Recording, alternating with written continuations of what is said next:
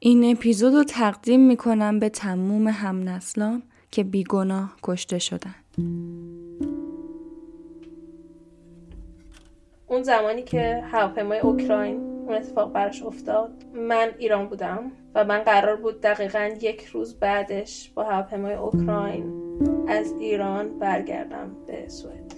یعنی من اگه پرواز رو یک روز دیرتر زده بودن من تو اون پرواز بودم. یا اگر که من اون زمانی که می‌خواستم بلیت بگیرم فقط به این فکر کردم که هشت ژانویه اوکی قیمتش خوبه بگیرم بعد نگاه کردم ای نهم هم تو همون مایه هاست. گفتم خب اشکال نداره یه روزم بیشتر. نهم. به همین راحتی می‌شد که من توی اون پرواز بوده باشم.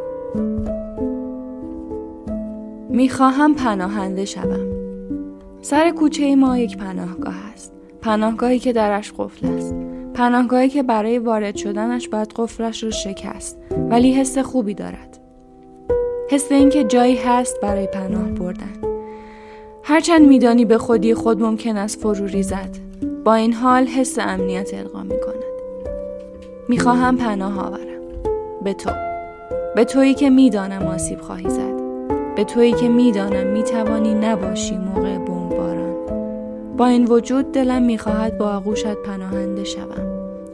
می‌خواهم بمانم آنجا تا زمانی که فرو ریزم از شدت بمباران حوادث ناگوار. می‌خواهم فرو ریختنم را نظارگر باشی.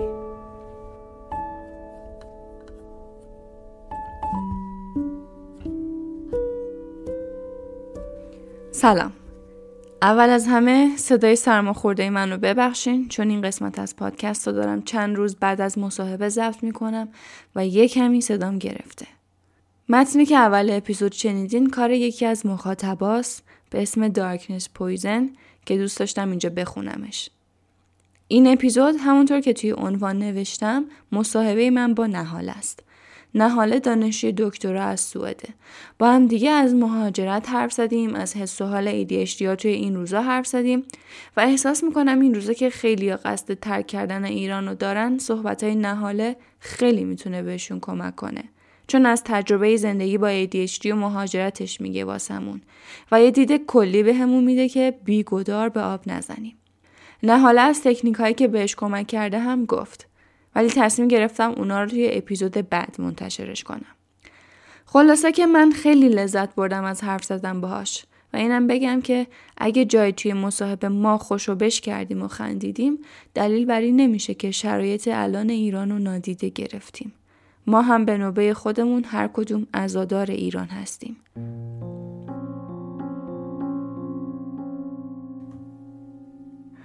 خب سلام. نه حالا حالا چطوره؟ خوبی؟ سلام مانا مرسی. تا خوبی؟ رو براهی؟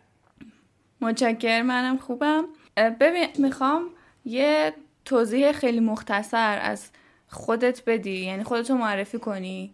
دیگه حالا هر, هر چی که لازم می‌دونی صلاح می‌دونی بگی. اینکه چی کار می‌کنی؟ شغلت چیه؟ چی خوندی؟ چه می‌دونم چند سالته؟ اگه دوست داری سنتو بگی. بعد اینکه ADHD رو کی متوجه شدی و اینکه توی این مسیر مهار کردن اختلال چه کارایی کردی و چقدر موفق بودی. تا بعدش دیگه بریم سراغ موضوع اصلی. باش من بگم من نهالم سی سالمه الان ساکن خارج از ایرانم ساکن سوئدم در حال حاضر دانشجوی دکترام. دکترای مکانیک می‌خونم و در مورد ADHD مگه بخوام حرف بزنم یه خورده بیشتر. به من همیشه مشکل داشتم. همیشه تو مدرسه مثلا میگم من مد... من دبستان که بودم خب دبستان آسون بود درچه من اوکی بودم. فقط خیلی پاک کن گم می‌کردم. یعنی هر استراتژی که تو فکر کنی مثلا برای من تلاش کردن ایجاد که اینو بنداز گردنه تو اونو بذار اینجوری و اونجوری اینا هیچ کدوم جواب نمی‌داد. من بی نهایت پاک می‌کردم. این فقط یکی از مشکلاتی بود که من داشتم.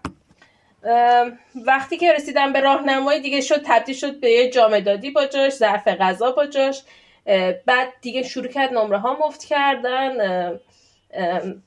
خیلی چیزا رو تو سوالا مثلا حواسم نبود. جا مینداختم اشتباه می‌کردم. اشتباه اشتباه علکی یعنی سوادش رو داشتم ولی اشتباه می‌کردم واقعا.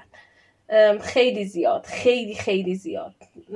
حالا مثلا با اینکه مثلا اسمش این بود که من فرزانگان می‌رفتم فلان اینا ولی در اجرا با اینکه مثلا من شاید خیلی سواد داشتم و خیلی معلم فکر می‌کردن که من خیلی سواد دارم در اجرا نمی‌تونستم اونقدر خوب باشم. کار رسید به سال کنکور. من فکر کنم یعنی بگه یه نفر برای من تعریف می‌کنم من باور نمی‌کنم من سر کنکورم چهار پنج بار جای اشتباه نشستم. ساختمون غلط رفتم. جای اشتباه داشتم قرآن میخوندم. بعد من داشتم دنبال جای جدیدم میگشتم که خدای الان جای این که من نشستم غلطه. مثلا کجا باید برم بشینم؟ نمی‌خوام حال داستان طولانیش رو تعریف کنم ولی واقعیتش اینه که یعنی حتی سر کنکورم هم اینجوری. بعد دوباره رفتم سر سر کنکور امتحان کنکور. با سوادی که من داشتم من نباید اون درصدا رو می‌زدم.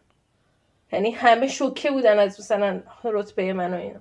نهایتا من رفتم دانشگاه توی دانشگاه هم همچنان مشکل داشتم خصوصا تو دوره لیسانس تو دوره ارشد. خب چون بیشتر میشه پژوهش محور میشه بیشتر این مهمه که شما در طول زمان چطور عمل می‌کنی بیشتر از اینکه امتحان آخر رو چیکار می‌کنی. و اینکه خب نهایتا مثلا برای نوشتن مقاله یا پیش بردن پروژه نهایتا یک پشت کار لازمه بیشتر از اینکه نیاز به این باشه که شما در لحظه هی هر دفعه خوب عمل کنی. و خب حالا من خدا رو شکر اون پشت کاره رو مثلا حالا پوز نباشه واقعش که نهایتا آدم ول نکنی بودم دیگه. داشتم که مثلا تونستم خودم رو کشوندم و آوردم به اینجایی که الان هستم که بشم دانشجوی دکترا وقتی که اومدم اینجا من فکر می‌کردم که فشار ایران که از روم برداشته بشه فشار مشکلاتش هزار تا چیزی که هست حالم بهتر میشه. من اومدم و حالم بدتر شد. خیلی بدتر. یعنی ماه میومد که من شاید یک پاراگراف از یک مقاله رو در یک ماه نمی‌تونستم بخونم. مشکلم هم این بود که شروع که می‌کردم به آخر پاراگراف که می‌رسیدم اولش یادم رفته بود. اصلا نمی‌تونستم بخونم. نمی‌شد. هر کاری می‌کردم نمی‌شد. حالم بسیار بد بود. و خب حالا تنهایی همه اون جمع دوستان و گروه ساپورتی که از قبل داشتی رو به هر حال از دست دادی خیلی خیلی واقعا به هم ریخته بودم. اونجا بود که سعی کردم که کمک بگیرم. قبلش هم من سعی کرده بودم که سراغ روانشناس برم ولی کسی به من نگفته بود. کسی نفهمیده بود مشکل من چیه. جلسه اول من نشستم و شروع کردم توضیح دادن اینکه من اینجوریه این اینجوری میشه این اینجوری اصلا این کارو نمی‌تونم بکنم اون اینجوریه اینا. بعد گفتش که تو احیانا ADHD نداری. و این اولین بار بود که من اسمش رو حداقل بیش فعالی رو شنیده بودم ولی هیچ وقت اسم ADHD رو هم نشنیده بودم. و اونجا بود که در کلید اسرار باز شد دیگه. یعنی یه دری باز شد که جواب همه سوالا رو تقریبا می‌داد. همه چیز رو واضح می‌کرد و همه چیز رو جواب می‌داد که تو چرا اینجوری چرا این مشکل رو داری؟ ای فقط تو نیستی. ولی خیلی آدم هستن که دارن آسونتر زندگی می‌کنن. لزوما همه انقدر سخت زندگی نمی‌کنن واقعا. و خلاصه اینجا بود که من فهمیدم که همچین مشکلی دارم. این اتفاق حدود بیش از سه سال پیشه. که من تازه متوجه شدم که من همچین مشکلی دارم. یعنی اسم این مشکلاتی که من دارم اینه در واقع. ولی خب اینجا شرایط متفاوته. برای رسیدن به دارو خیلی شرایط سخته. اینا خب آمادگیشون ندارن از کوچیکیشون از زمان مدرسهشون. اینا بررسی شدن هر کی مشکل این شکلی داشته پیدا شده و خیلی. از طرفی خب به لحاظ اینکه شما بعد ساعت های خیلی اینجا قانونش اینه که شما ساعت های خیلی زیادی باید پیش روانشناس بری و بعد به شما تشخیص رو میدن که تازه حالا اگر به دارو بذارم برسی یا نرسی. و خب به لحاظ مالی همین امکان برای من خیلی وجود نداشت که من بخوام این فضا رو دنبال کنم. درچه من تا الان تقریبا می‌تونم بگم به کسایی که دارو بخورم با چشم حسرت نگاه کردم همیشه و هنوز هم نگاه می‌کنم تا ته دلم. ولی خب سعی کردم که برای نجات خودم راههایی رو یاد بگیرم که حداقل شرایط رو بیشتر کنترل کنم. یکیش این بوده که مداوم تراپی رفتم. تقریبا به صورت بیشتر از دو ساله که مداوم تراپی می‌گیرم. خیلی کمک کرده خیلی حالم بهتره واقعا. سر پا نگه هم داشته حداقل می‌تونم بگم. یکی دیگه از کاری که کردم اینه که خیلی search کردم راجبش خیلی پادکست گوش دادم. اصلا نمی‌دونستم پادکست فارسی وجود داره تا قبل از اینکه تو رو پیدا کنم. پادکست انگلیسی راجبش گوش می‌دادم. و خب خیلی اطلاعات خوبی گرفتم و خیلی به من کمک کرد. همونا همون استراتژی هایی که اونا راجبش حرف می‌زدن همون زاویه نگاهی که بهش نگاه می‌کردن خیلی به من کمک کرد که راه های خودم رو برای مشکلاتم پیدا بکنم. حالا اگه خواستی توی section می‌تونیم راجع به چه کارهایی که من واقعا برای یه سری از یه عالمه از مشکلات کردم و چه راه حلایی براشون اجرا کردم که بتونه جواب بده راجبش می‌تونم حرف بزنم. ولی به طور کلی من الان روبرا هم ولی خب نمیگم که همه چیز صد درصد تحت کنترل منه. هنوز نیست ولی به هر حال یه جای داریم میریم. خیلی عالیه. ببین من توی ذهنم این بود که بیایم راجع به حس و حالی که بیش فعالا توی این روزا دارن با هم دیگه صحبت کنیم خب؟ ولی الان توی حرفات گفتی که اومدی یعنی رفتی خارج از ایران حالت بدتر شد. می‌خوام یکم اینو بیشتر بازش کنی و نقش ADHD رو توی مهاجرت به هم بگی که چقدر اذیتت کرد حالا اگه اذیتت کرد آیا کمکت هم کرد یا اینکه چقدر طول کشید که خودتو با اون شرایط وفق بدی؟ حالا شرایط مهاجرت هست شرایط اون همسیک بودنه دلتنگ خونه بودنه هست شرایط اون شوک فرهنگی هست و شرایط ADHD هم هست. می‌خوام ببینم که چجوری تونستی همه اینا رو با هم دیگه هندل کنی و چقدر طول کشید. ببین واقعیتش اینه که گفتم آدم وقتی که میاد همه چیزش رو می‌ذاره و میاد. یعنی دل بریدی دیگه. واقعش که صادقانه بگم من اون همه همسیک نشدم. یعنی من سالها بود که برنامه اومدن داشتم و آمادگیش رو داشتم که این این این این اتفاق دوری حداقل بیفته. به لحاظ ذهنی براش آماده بودم. به خاطر همین اون همسیک به معنی همسیکی که واقعا هست رو من اون همه احساس نکردم. چنان که من در این سه سال و نیم دوباری را رفتم. که حالا می‌تونم راجع به بار اولش به خاص بیشتر حرف بزنم. ولی واقعیتش اینه که اگه بخوام اینجوری بهت بگم که اولش که اومدم اولش خیلی هیجان انگیزه. خب همه چیز تازه است همه چیز نوعه و بعد خصوصا برای منی که عادت به دور از خانواده زندگی کردن نداشتم عادت به اینکه مسئول همه کارهای زندگی خودم از لباس شستن و ظرف شستن و غذا درست کردن و اینا باشم. نبودم هیچ وقت. خب برای من خیلی هیجان انگیز بود. یعنی این غذاهایی که مثلا من ماه ماه ماه اول درست می‌کردم اگه مثلا می‌دیدید کنارش نه سالات خورد می‌کردم میذاشتم. کلی همه چیز. آخر هر هفته برنامه مثلا در هفته دو روز باید خونه رو جارو کنی مثلا در هفته نمی‌دونم باید مثلا آخر هفته این کار بکنی. اولش این شکلی بود خب. بعد به مرور شروع می‌کنه که خب هم به مرور هم کارت جدی تر میشه به خاطر اینکه خب شما وارد میشی اولش. اولش تقریبا بهش میگن ماه دیگه. شما هنوز ازت توقع زیادی نمیره. کم کم توقع میره توی کار ازت. و تو به این نتیجه به این نقطه می‌رسی که او راستی من اینجا تنها و اینجا هیچی رو نمی‌دونم. و یه شب میاد می‌بینی که خونه خالیه هیچ کسی دورت نیست و تو اینجا تنهایی و هزار تا مشکلی داری که باید هزار تا چیز داری که باید همزمان بهش فکر کنی و نمی‌تونی. هی همه چیز به هم میریزه و هی از خودت توقع داری. خصوصا برای منی که نمی‌دونستم که مشکلی اینه. فکر کنم که خب الان مشکلات نداری دیگه باید اما همه چیز اوکی باشه. ولی نبود. یعنی مثلا میگم اینکه بخوای حواست باشه که لباسا رو باید ببری لاندری و فلان ساعت لاندری تمام میشه بعد از اون تو برش داری بیاری بیرون. وگرنه در قفل میشه لباسای تون تو میمونه تو بی لباس میمونی مثلا. دیگه هم نمی‌تونی بری توش مثلا. یا باید سرتو خم کنی یه نفری که نفر بعدیه مثلا رزرو کرده رو برید تا نگاه کنی ببینی کی در وا می‌کنه تو بری در رو برداری باید مثلا لباسا رو برداری بیاری بیرون. همون یا اینکه حواست باشه که مثلا خرید خونه رو به موقع بکنی کی خونه رو جارو کنی کی بری بیرون کی برگردی.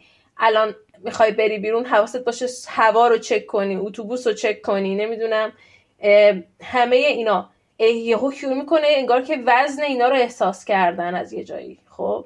یعنی اون هیجانه که میره وزن اینا احساس میشه و وزن اینا دونه دونش انگار که روی مغز آدمه واقعا. میگم یعنی مثلا من ممکن بود که مثلا یک هفته به این فکر کنم که یادت باید باشه که قرار آخر هفته لباسا رو بندازی لاندری مثلا. یا آخر هفته مثلا تولد فرانی باید مثلا براش کادو خریده باشی.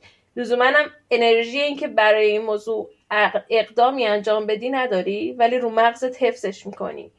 و این هی هی روی هم جمع میشه هی روی هم جمع میشه و هی توانایی تو رو برای هر کاری می‌گیره انگار یعنی یک کوله روی دوشت داری که هی داری توش آجر می‌ذاری. هی تو رو فرو می‌بره هی فرو می‌بره. و میگم من به اون جایی رسیده بودم که همه چیز خیلی به هم ریخته بود دیگه. یعنی خیلی قاطی بود. مثلا میگم حالا آدم وقتی توی ایرانه من توی ایران خب مجبوری رو سری سرت می‌کردی دیگه. من اهل هجاب نیستم. توی ایران خب مثلا لزوم نداشت همیشه موهات مرتب باشه خیلی هم. اون پشت بود دیگه. میبستی اون زیر روی زیر رو سری می‌رفتی. آره. اینجا حتی باید به این فکر می‌کردی که من می‌خوام برم سر کار باید خیلی مرتب باشم یعنی این یه چیزیه که حتی باید بهش فکر کرده باشی بهش برنامه ریزیش کرده باشی. نمی‌تونی همینطوری پاشی. مثلا خصوصا اوایلش که آدم از ایران میاد خیلی براش مهمه که مرتب به نظر برسه. چون فکر کنی که همش باید مرتب باشن همه. و کم که میای می‌بینی که اینا اینجوری نیستن کم کم رها می‌کنی. ولی در مجموع این خیلی مثلا موضوعی که خیلی بهش فکر می‌کردم واقعا. مجموع اینها کنار هم برای من خیلی سنگین شد. یعنی من خیلی خودم رو گم کردم و اینکه اصلا از کجا اومده بودم می‌خواستم چی کار بکنم می‌خواستم کجا برم دنبال چی میگشتم که من اصلا اومدم اینجا. این خیلی زیاد میشه واسه آدم انگار بارش خیلی زیاد میشه. و بعد میگم به نقطه های رسیده بود که من دیگه به من قبلا هم توی ایران زمانی که تلاش می‌کردم برای اینکه از ایران خارج بشم برای اینکه پذیرش بگیرم دوره بد افسردگی رو طی کرده بودم. هر چند که اون زمان دکتر نرفتم بابتش ولی حداقلش این بود که چیزی که میفهمیدم بود که هیچی خوشحالم نمی‌کرد. با هیچی خوشحال نمی‌شدم. دوباره همون اتفاق افتاده بود. دوباره من با هیچی خوشحال نمی‌شدم و هیچی منو سرپا نمی‌کرد. یعنی هیچ چیزی منو به وجد نمی آورد دیگه. که بخوام مثلا موتورم رو روشن کنم. بر همین شد که من فکر کردم که احتمالا نیاز دارم که کمک بگیرم ببینم که واقعا چه وضعیتی و کیه و چه خبره با اینا. که با این روانشناس از ایران اون زمان صحبت کردم و میگم تو جلسه اول به من گفتش که احیانا این نیست. و از اونجا شد که من دیگه شروع کردم کتاب خریدن راجع به این موضوع خوندن بیشتر اطلاعات جمع کردن بیشتر. و خب به مرور بهتر شد. شوک فرهنگی که ازش حرف زدی حقیقتش اینه که خب من اومدم سوئد و آدم هایی که خیلی سردن به طور عمومی دیگه. یعنی به سردی شناخته میشن. حالا آره. الان دیگه من عادت کردم و شبیهشون شدم یعنی. ولی واقعیتش اینه که مثلا یه مثال بخوام راجع به اون فشار که من تحت تحمل می‌کردم بزنم. اینا خیلی دیگه چیزن. خیلی به قلب نزدیک این تجربه ها من توی سوئد آدم ها به طور روتین اصلا قبل از کووید حتی بهت نزدیک نمی شدن اگه به آدما نزدیک فیزیکی نزدیک بشی مثلا تو صف بهشون نزدیک وایسی احساس عدم امنیت می‌کنن. یه قدم میرن دور میشن. اوکی؟ عادتشونه. مدلشونه این مدلیه و من چند ماه بود که هیچ کس انگشتش به من نخورده بود. یعنی من هیچ هیچ موجود زنده ای رو لمس نکرده بودم. چون حتی اینا سلام علیکم که می‌کنن از دور یه هی میگن و رد میشن. هیچ وقت حتی همو دست نمیدن مثلا.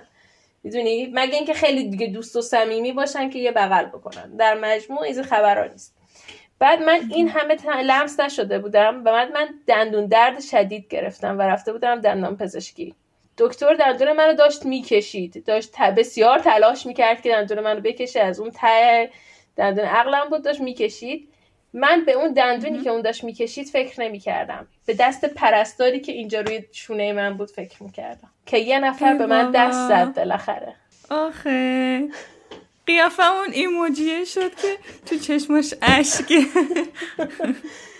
آخه واقعا دیگه واقعا برای خودم هم خیلی عجیب بود که مثلا من الان در این موقعیت به این دارم فکر می‌کنم ولی اوزام اینقدر خراب آره. بود. انقدر کنار نیومده بودم با این موضوع که تو مغزم فقط به اون دسته فکر می‌کردم دیگه.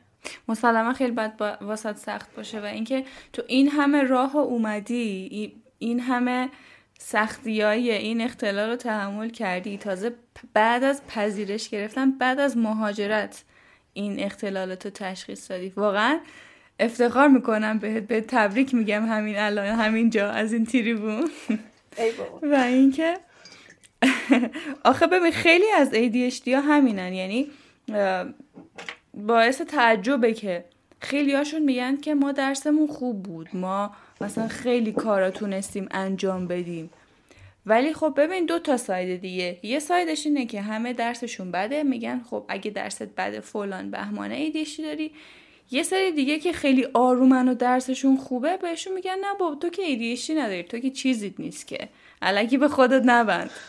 یه همچین مشکلی داره تشخیص دادن ADHD علاوه بر این مشکلایی که علائم ADHD تو زندگی به وجود آورده اون culture shock اون شوک فرهنگیه و این سردی سوئدیا که گفتی. این واقعا خیلی سختش می‌کنه ماجرا رو. آره سختش می‌کنه به طور خاص خصوصا که شما حالا تو سوئد یه خوبی که وجود داره یعنی بعدیشو گفتم خوبیشم بگم همه انگلیسی صحبت می‌کنن به راحتی همه بلدن انگلیسی صحبت کنن. همه یعنی از پیرزن و پیرمرد شما حساب بکن تا نمی‌دونم راننده اتوبوس و سوپرمارکت و تقریبا همه. یعنی می‌تونم بگم بالای 90 درصد آدم ها انگلیسی به راحتی صحبت می‌کنن با کیفیت بالا.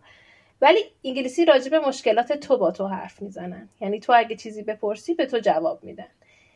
ولی با همدیگه قاعدتا سوئدی صحبت می‌کنن و شما هیچی نمی‌فهمی. شما هیچ جزئی از این جامعه نیستی. شما اون بیرون وایستادی و یه سری آدم و یه سری صدا می‌بینی آدم می‌بینی صدا میشنوی. نمی‌دونی که داره چه اتفاقی دور برات میفته ولی همین که انگلیسی باهات حرف می‌زنن خودش نهایتا point مثبت به نظرم. نهایتا یعنی حداقلش اینه که با کسی حرف بزنی جوابتو میده معمولا. یه اخلاقی که دارن با همه سردیشون که میگم یه فرهنگی دارن به اسم fika. خیلی فرهنگ جدیه تو سوئد. بهش میگن fika کردن. میشینن دوره هم هر روز دو بار در روز تقریبا. یه بار مثلا بعد بعد صبح بین صبحونه و ناهار یه دونه بین ناهار رو مثلا عصری که می‌خوام از برند خونه. تو فاصله این تو سر کار. بهش میگن هم فعله هم مکانه. خب؟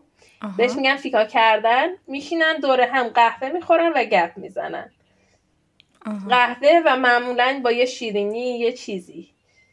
حالا نباشم قهوه هر رو دیگه می‌خورن یا چایی می‌خورن. به حال دور هم میشینن و یه فرصتی برای دور هم نشستن و حرف زدن دارن. خب من مثلا لابلا یه وقتایی مثلا با همکارام می‌رفتم باهاشون فیکا ولی همیشه نمی‌رفتم. ولی مثلا یکی از چیزایی که وقتایی که خیلی احساس ایزوله شدن پیدا می‌کنم می‌کنم همینه. که حتما با اونای فیکا میرم حداقل میشینم اونجا شاید وقتایی اونا نشستم فقط با هم سوئدی صحبت می‌کنن و من فقط صدا میشنم ولی حداقل در یک جمعی نشستم.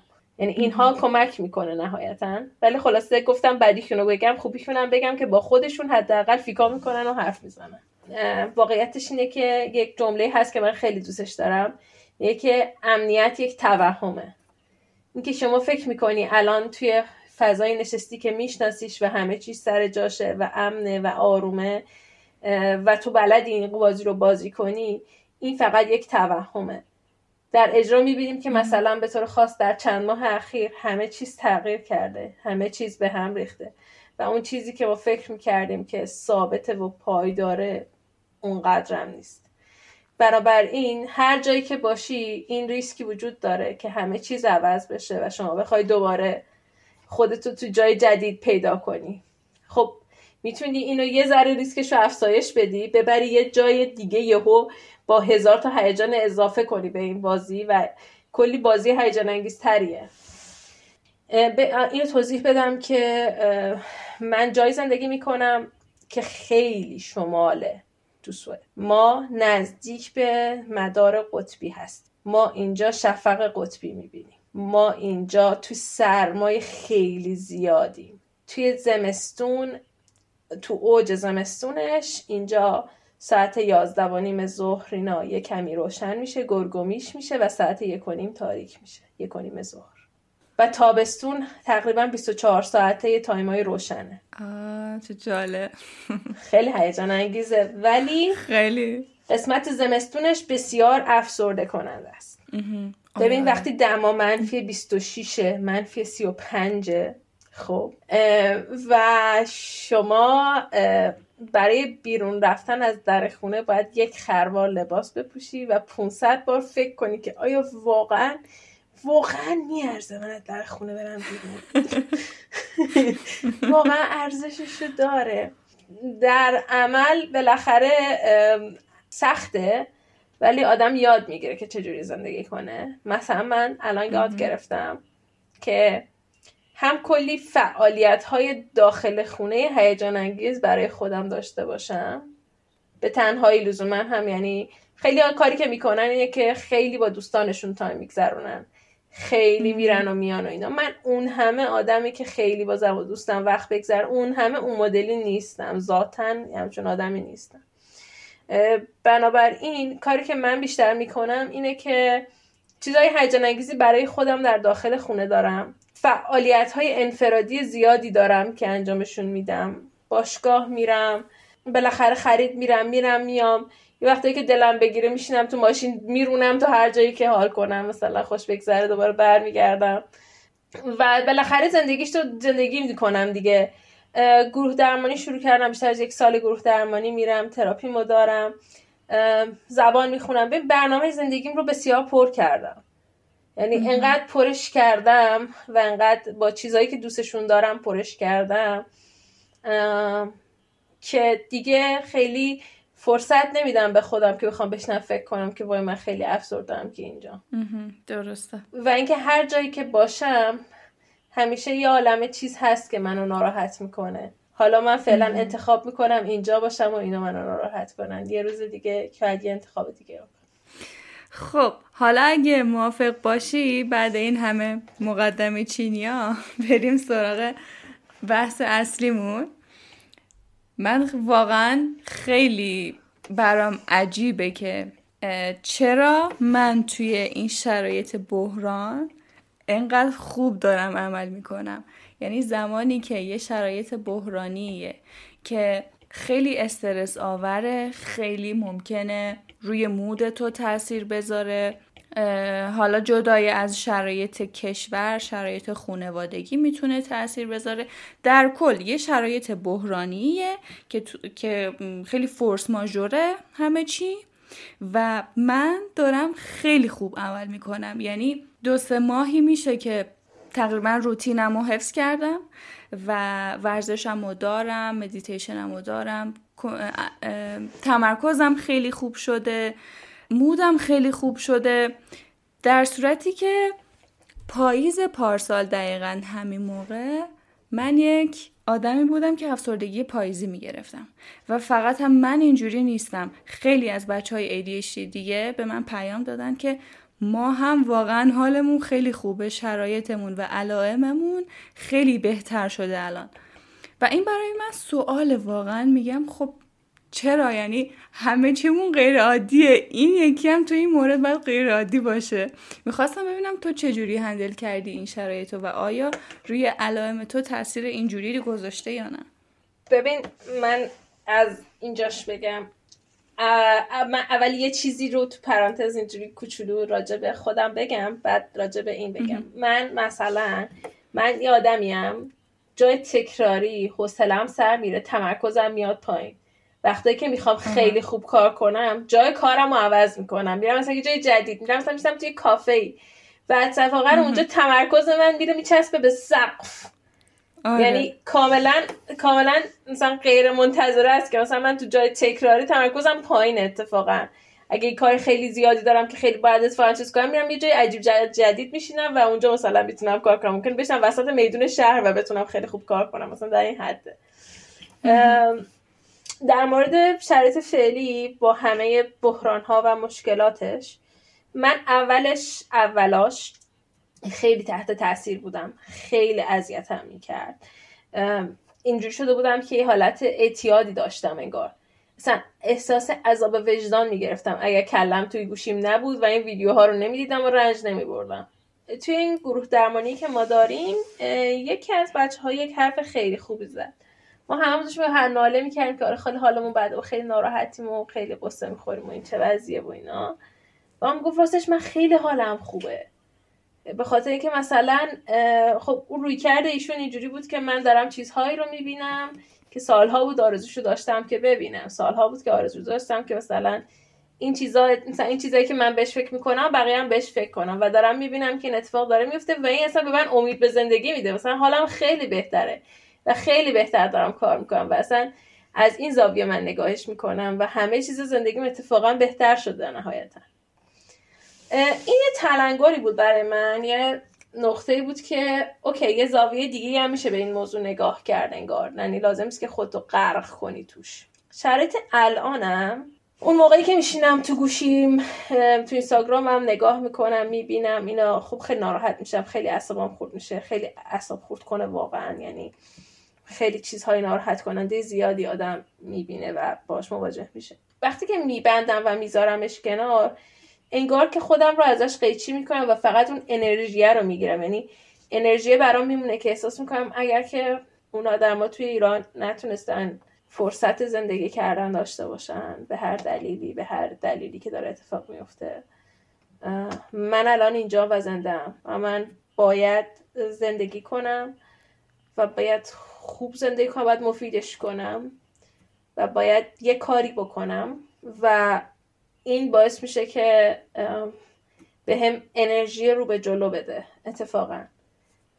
بخوام بگم یعنی منم مجموعا بخوام بگم شاید در این سه چهار ماه خیلی اوضاع زندگیم خیلی مرتب تره یه سری چیزا رو خب عادت های جدید اضافه کردم و نظم یه سری عادت های دیگه به هم ریخته و با چنگ و دندون اون یکی رو نگه داشتم. ولی نهایتا می‌تونم بگم که عمل کردم بسیار رو به جلو بوده و بسیار اتفاقای خوب افتاده حداقل. تحت کنترل شرایط برام تا حدی زیادی. یه چیز دیگه ای که دلم می‌خواد راجبش تو اینجا حرف بزنم اینه که سالی که اون زمانی که هواپیمای اوکراین اون اتفاق براش افتاد من ایران بودم و من قرار بود دقیقا یک روز بعدش با هواپیمای اوکراین از ایران برگردم به سوئد. یعنی من اگه پرواز رو یک روز دیرتر زده بودن من تو اون پرواز بودم. یا اگر که من اون زمانی که می‌خواستم بلیت بگیرم فقط به این فکر کردم که هشت ژانویه اوکی قیمتش خوبه بگیرم. بعد نگاه کردم ای نهم هم تو همون مایه هاست. گفتم خب اشکال نداره یه روزم بیشتر. نهم. به همین راحتی می‌شد که من توی اون پرواز بوده باشم. و این چیزیه که مثل سایه تو زندگی من با من داره میاد. و من خیلی بهش فکر می‌کنم خیلی به اون آدم ها فکر می‌کنم. خیلی وقتا فکر می‌کنم که اینکه من الان اینجا نشستم زنده ام و دارم زندگی می‌کنم توهم منه در لحظات آخری که من تو اون پروازم و اون داره میفته توهم این که اگه زنده بودم چه شکلی می بود و من باید زندگی کنم. شرایط فعلی ایرانم یه جوری شبیه اون رو در من زندگی می‌کنه. زنده می‌کنه که من باید زندگی کنم. با همه مشکلاتی که هست الانه که من من این جایزه و این کادوی زندگی رو دارم و معلوم نیست تا کی دارم. و به اون راحتی یا به این راحتی میشه که نداشته باشی. خیلی حرفت قشنگ بود واقعا. خیلی هم واسم تکون دهنده است که اینو گفتی که تاریخ پروازت کی بوده دقیقا. و خیلی خوشحالم واسط. که یه همچین امیدی رو تو خودت نگه داشتی که بتونی ادامه بدی چون که این شرایط شرایط بد همیشه هست و اختلال ما هم همیشه با همون تا آخر عمرمون هست. مهم اینه که یاد بگیریم چجوری هندلش کنیم چجوری بتونیم اون مودمون رو بالا نگه داریم و اینکه به هر حال زندگی کنیم دیگه. می‌دونی من همیشه میگم من همیشه میگم که خیلی خوب بود. اگه می‌شد که اینو بندازیم دور بریم یه دونه کاستوم مید یه دونه دیگه سفارش بدیم برامون بسازن از زندگی رو یه دور دیگه کاستوم مید اینو مینداختیم دور. از اول شروع می‌کردیم یه کاستوم میدش رو ترتمیز درم داشتیم باش زندگی می‌کردیم.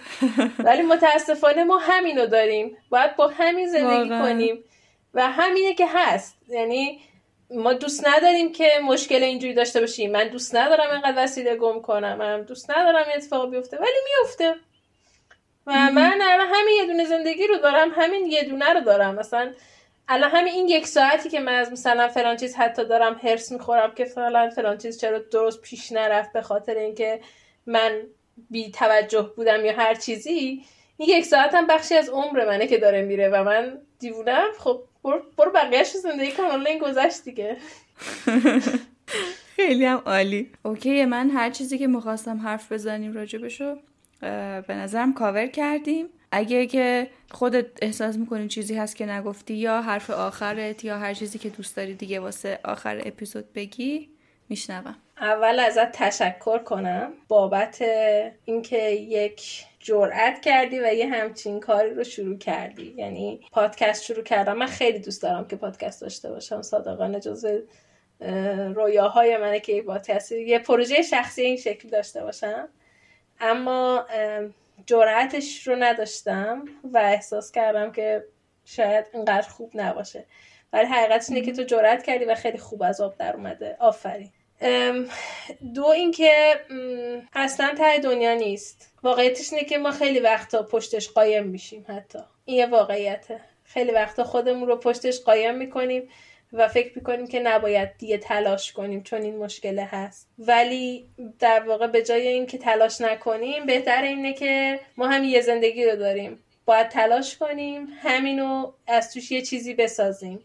و این مال ماست. حالا می‌خوای هر چیزی که دلت می‌خواد می‌تونی استفادهش کنی دیگه. می‌تونی بسوزونیش می‌تونی خوردش کنی می‌تونی از توش یه چیزی بسازی. ولی واقعیتش اینه که ما تا آخرین لحظه ای که زنده ایم باید زندگی رو بسازیم. یه چیزی من دوست دارم بگم. توی قبایل فکر می‌کنم نمی‌دونم آفریقا یا آمریکا این داستان دقیقش یادم نیست ولی اتفاقی که میافتاده این بوده که وقتی که به یه قبیله دیگه حمله می‌کردن از اون قبیله به جز یک زمین سوخته چیزی باقی نمیذاشتن. جوری زندگی کنیم که وقتی که رفتیم از زندگی به جز یک زمین سوخته چیزی باقی نمونده باشه. همین.